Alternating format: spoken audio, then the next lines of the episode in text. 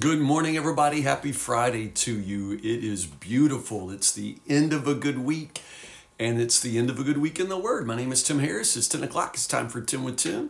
Uh, we go verse by verse through the Word of God, and right now we are going to spend several days in the book of Proverbs. Today we are doing Proverbs chapter 2. How you doing? Y'all good?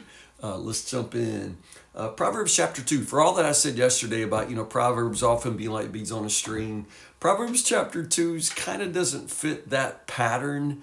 Uh, it really is one long um, discourse or one long speech from a father to a son. Uh, and in that sense, it's not exactly like the rest of Proverbs, but we're still, I would say, sort of in an introductory sort of uh, chapter, and so it's it's uh, much more generally directed toward the listening and acceptance of the Father's wisdom, and ultimately the fear of the Lord, God's own wisdom. And so uh, it is different. Recognize that, but uh, but but but it's good, and and, and we can also talk about from chapter two some ways in which uh, the, the it does begin to show you the pattern for the rest of Proverbs. For example, Proverbs is written in in poetry. You, you call it poetic. I think I think they're called bicola. They are like uh, two uh, two sentence, you know, uh, little couplets. And so, my child, listen to what I say. Treasure my commands. You see that? Uh, it's it's it's two lines that form, you know, just one little couplet, two lines, and the second line will either just restate or go further than with the first line. So listen to what I say, treasure my commands. You see that? It's the same thing. It says the same thing in two different ways. Tune your ears to my wisdom, verse 2, and extend your heart to understanding. Uh, New Living Translation says concentrate, but you see that again. It's the same thing. It's, it's two different lines. It's a couplet. Uh, the first line will say something, the second line will either just say it again or go further. So again, in verse 2, Tune your ears to wisdom, extend your heart to understanding. I like that because it uh, it's almost like outside and inside. Uh, listen to it with your ears. That's kind of external, but at the same time, make sure that you take it into your heart. It, it's got to somehow get in you so that it can come out of you. You know, wisdom. And so, chapter two, as I say, it's one long discourse. Literally in the Hebrew, you could translate you could you could translate this as one sentence. Like all 22 of these couplets, all 22 verses, you could you can make it one long sentence, which we're not going to do. Your translations usually will divide those up, of course. But understand it, it, it reads, it, it really can just read as, as one sentence. For example, um, you know how if then statement works if this, then that. And so, in many ways, the opening part of chapter two is set up like a, a, a big long if then. But notice how long it takes to get to, uh, to, to, to then, to what's it called? The uh, apodosis, is that what it is? Um, uh, the, the, the then statement. So it's like, if you tune your ears to wisdom, uh, if you extend your heart to understanding, if you cry out for insight and ask for understanding, if you search them as you would for silver, verse 5, then you'll understand what it means to fear the Lord. And then again in verse 9, then you will understand what it is right and just and fair. So to see that, it's like this big, long if then statement with lots and lots of ifs and then uh, a then and then another then. So again, it's like one long sentence. It's like daddy got wound up talking about wisdom and never even stopped to swallow, you know, or take a breath. It's like one long sentence. The other thing you notice here, uh, while it is 22 verses, one long sentence, a father's speech to his son about wisdom, you don't find any specific. Uh, instructions or I mean it's all instruction, but you don't find any specific, um, uh, you know, ad- admonitions. I, I, guess that's the word. Uh, in other words, you don't ever find him, you know, giving any specific like, you know, watch your money, guard your heart, don't do drugs.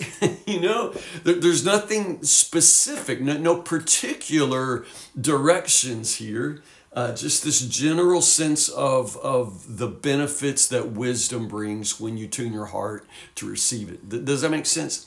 Uh, so let's walk through verses 1 through 8. Like I say, uh, it's a long if then statement. Bend your ear, extend your heart. Uh, there's a cry out for insight, ask for understanding. In verse three, that idea that you cry out for it. Remember yesterday when wisdom, Lady Wisdom, was crying out in the streets? Like she cried out to you, and now you cry out to her. You understand? Uh, search for wisdom as you would for silver, like hidden treasure. Proverbs will frequently attribute this, you know, exorbitant value to wisdom. It's like you don't understand how important, you don't understand how valuable this is. It's like gold, it's like silver, it's like treasure, you know. And so you go after it like you're going after treasure. It's the urgency and the value that come with it. Then, verse 5, then, if all of this, you do all this, then you'll understand what it means to fear the Lord and you will gain the knowledge of God. Verse 6, for the Lord grants wisdom. For the Lord grants wisdom. From his mouth come knowledge and understanding. He grants a treasure of common sense. So this verses six, seven, and eight are kind of the, uh, you call them the, the, the motive clause. In other words, uh, this is this is why you do it. You know, if you do all these things, then this will happen, and this is why you do it. So that's kind of the structure of verses one through eight. Then you get to verse nine, uh, verses nine to fifteen. And it sort of starts all over. There's this second apodosis, like I said. It's another then statement. Then you will understand what is right and just and fair, and you'll find the right way to go. And then another motive clause. For wisdom will enter your heart. Your knowledge will fill you with joy. Wise choices will watch over you. Understanding will keep you safe. Uh, so, do you see that? It's like one long sentence, and it's all about wisdom and what wisdom brings. But at the same time, no specific you know, commandments from the Father to the Son. No, no, no specific uh, admonitions toward wisdom. Uh, verses 12 to 15 talk about the kind of evil people that wisdom will keep you away from. Save you from evil people, from those whose words are twisted, those who turn from the right way, they walk down dark paths take pleasure in doing wrong, enjoy the twisted ways of evil. Their actions are crooked, their ways are wrong. So, again, we've got several verses there that just talk about the kind of wrong crowd you'll avoid if you walk in the path of wisdom. Now, notice verses 16 to 19, because this is going to be a sort of recurring theme that you're going to come up in the book of Proverbs. It's the, the strange woman. The strange woman. She sometimes sometimes called the strange woman. Wisdom will save you from the strange woman, the immoral woman. Uh, again, it's a father talking to a, a son, and so it, it assumes that there's always going to be this seduction towards sin, and that seduction is often personified in the Proverbs by this this you know this you this you know sexy woman you know this this uh, seductress now, sometimes she's sort of personified as a strange woman, and some people take that to mean she must be some sort of foreigner, you know, enticing the young Israelite boy away from the Torah, away from the ways of God. And I guess you could read it that way fairly, but that's not exactly the spirit of the text exactly. It's not that she's foreign, she's strange um, but she's still uh, an Israelite temptress. You know, she is one who is bound by the law, but is turned away from all of the moral regulations. As a matter of fact, that's what makes her strange. She doesn't follow any of the restraints of society, the restraints of marriage, the restraints of righteousness or morality. She's just doing her own nasty thing, you know. And uh, at the same time, going to be very enticing, you know. Like she may be a nasty, you know, old seductress, but I'm telling you one thing, you're going to have a hard time not looking twice and not listening to her when she, you know, calls you over, you know. And so with frequency, we're going to encounter this strange woman in the book of Proverbs. And if you haven't noticed by now, you're going to encounter her in your life too. Um, the man who visits her is doomed. He will never reach the paths of life. So, once more, there is this theme, this principle of the path. You know, man, you go to her house, you may feel like it's just going to be a fun afternoon, but actually, it's going to be a step down a path and it is going to wreck your life. You, you, you, see what I'm saying? And so then verses 20, 21, and 22 once more compare the two paths. Again, Proverbs frequently uses this principle of the path. And there are two paths, and one of them leads one direction, the other one goes the other direction. So choose carefully. Choices have consequences, and the path you step on determines the destination toward which your life leads. So follow the steps of the good and stay on the paths of the righteous For only the godly will live in the land, and those with integrity will remain in it, but the wicked will be removed from the land, and the treacherous will be uprooted. See that? Two paths. Be careful which one you choose. So again, chapter two is a little different. One long sentence, one long speech from the wise father to the son who we hope is going to choose the path of wisdom. But uh, but but there you go. The paradox I see here, and I'll just point this out. The paradox is how the scripture says, you know, first off in verse six, the Lord grants wisdom.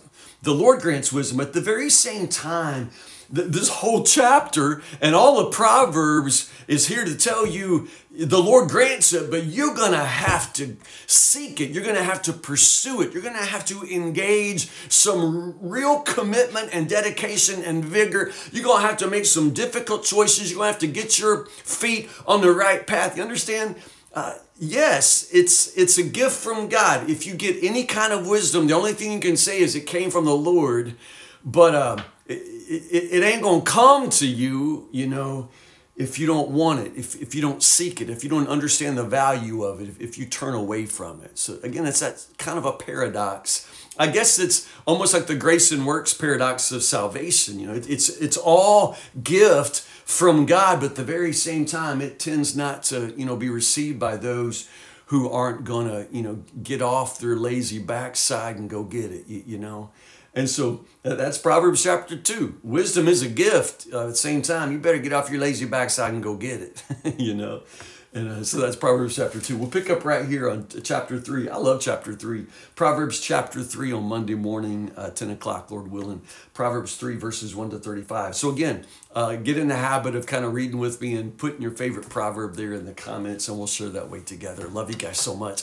Sunday morning at Woodburn, 8, 9, 30, 11, I'm preaching on, gosh, I'm still preaching on miracles, but Sunday sermon is called When Jesus Sleeps. It's the miracle of how he calms the storm, but before that, he's sleeping through your storm uh, what do you do? You know, when you're in the storm and Jesus seems to be sleeping, uh, that's on Sunday morning. So don't, don't miss that. I love you guys so much. I love having you as my partners in the Word. Thank you for your faithfulness, for your friendship, and I will see you Monday morning, Lord willing. So uh, great. Have, have a good weekend. Love you guys.